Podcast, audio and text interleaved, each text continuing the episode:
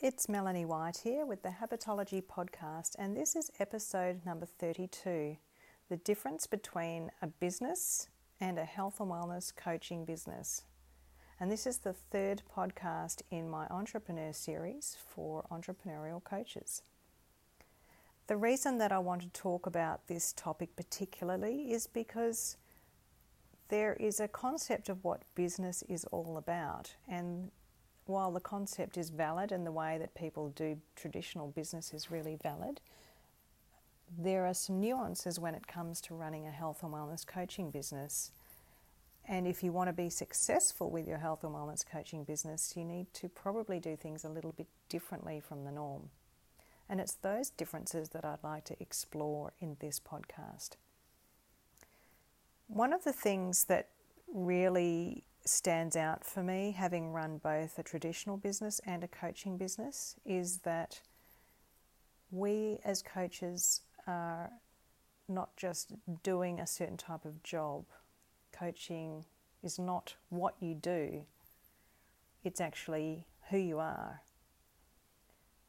It's not like you listen actively and reflect and ask open ended questions just at your work and then you go home and you start telling people what to do, it's pretty hard to be both types of people, if you know what I mean. So, when you do your coach training and you start working as a coach with more people, it's inevitable that you will grow as a person. It's inevitable that you will undergo massive personal development it's inevitable that you will become different, that you will start listening and stop talking, that your questions will become more open, that you will become more curious, that you'll become more positive and optimistic, that you'll start to really be connected with people and what they're saying rather than what you think they're saying. And this is a really important thing when it comes to setting up your business too. In the beginning, you might be somebody who prescribes and tells and thinks about what they're going to say next rather than really listening to the person or plans their questions in advance. You might be that person to begin with. But what's going to happen as you go along is that you're going to really connect with and start listening to your client. And you're going to start really connecting with and listening to yourself. A big part of coaching is eliciting or raising self awareness in our clients, helping them to discover themselves. And it's a journey that we're on too as coaches. We become more aware of who we are, of how we behave, of what we're thinking, of how we act in the world, of how we show up, and of what we're doing to make our lives better. And this is actually the foundational difference between a t- traditional business and a coaching business.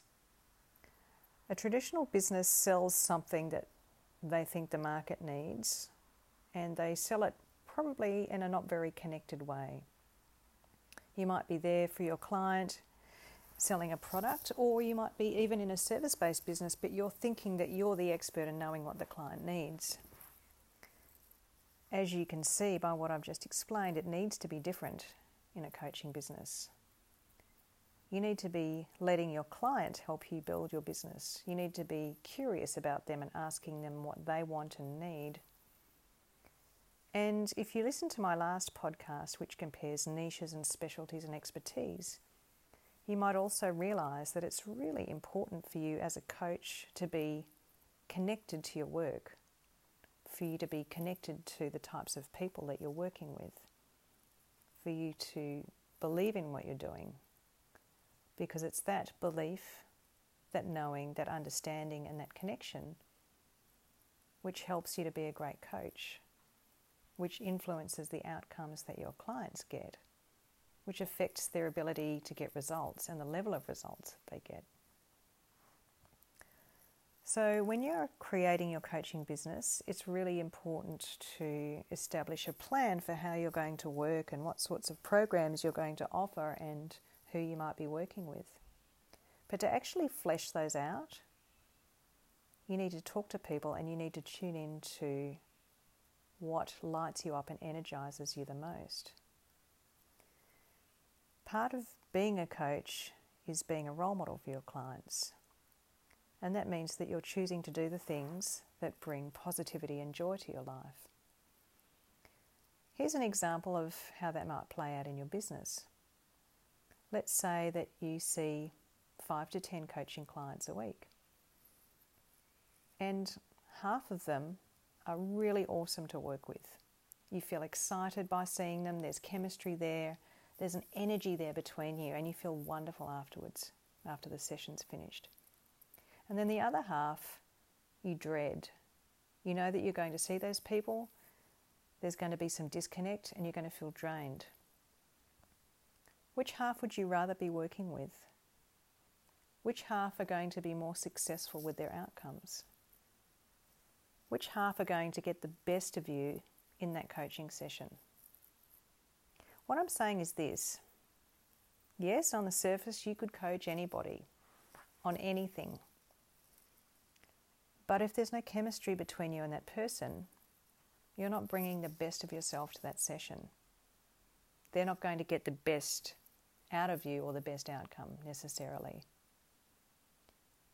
But when you identify who you truly want to work with and the area that you want to specialize in or focus on, you're going to be excited about going to work and energized about running your business. This is so important because when you run your own coaching business or practice within an organization, you are the business.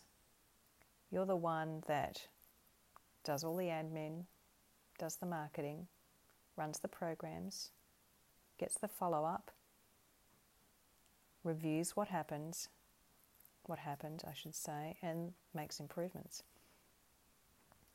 For you to create the energy to be a self starter and to do all those jobs, you need to love what you do and feel resilient with it so that you can keep persisting for the long term in running your business the right way and getting great results. You want your clients to be successful. You want to know that when somebody works with you, they are committed to doing the whole eight weeks or 12 weeks or 16 weeks or whatever it is. That they're dedicated and that they want to achieve results. If you focus on finding those people that you connect with, have chemistry with, and who are committed to the journey, even if they lack confidence, they're still committed, then you will have a successful coaching business. You will feel energized and you'll have the resilience to run your business on the good days and the hard days. The other part of this energy, this touchy feely emotional side of running your coaching business, that's a little different from the traditional business, is that it's so much more important that you listen to your customers, your clients, and you let them direct your business to some degree. What I mean is this every coaching conversation you have with your ideal client, with the person that you have great chemistry with, gives you information about what they want, what they need, and how you can best support them. Then, with that information, you can develop more targeted marketing, more relevant programs. You know exactly how they need to be supported, whether they want text messages or emails between sessions or not, whether certain resources might be useful for them. When you truly have that connection with your client and it's all about them, not about you, when you're truly listening to them, learning from them, making notes and keeping on top of what they're saying and what they need, you are able to grow and involve your business in a client centered way. And being client centered is at the heart of coaching. So, just to recap and to sum it up, it's great if you know how to run a traditional business, and it's wonderful if you understand the principles of how to make a business successful. But in a coaching business, it's all about relationships. So I, I, offer to you that you're very clear on who you have the best chemistry with and that you see every client as a learning opportunity to help you create a more client centered, successful, and persistent business, sustainable business. Get in touch with what feels right and do that. That's at the heart of your success in a health and wellness coaching business. Thanks for listening. And I'll see you on the next episode. Bye for now.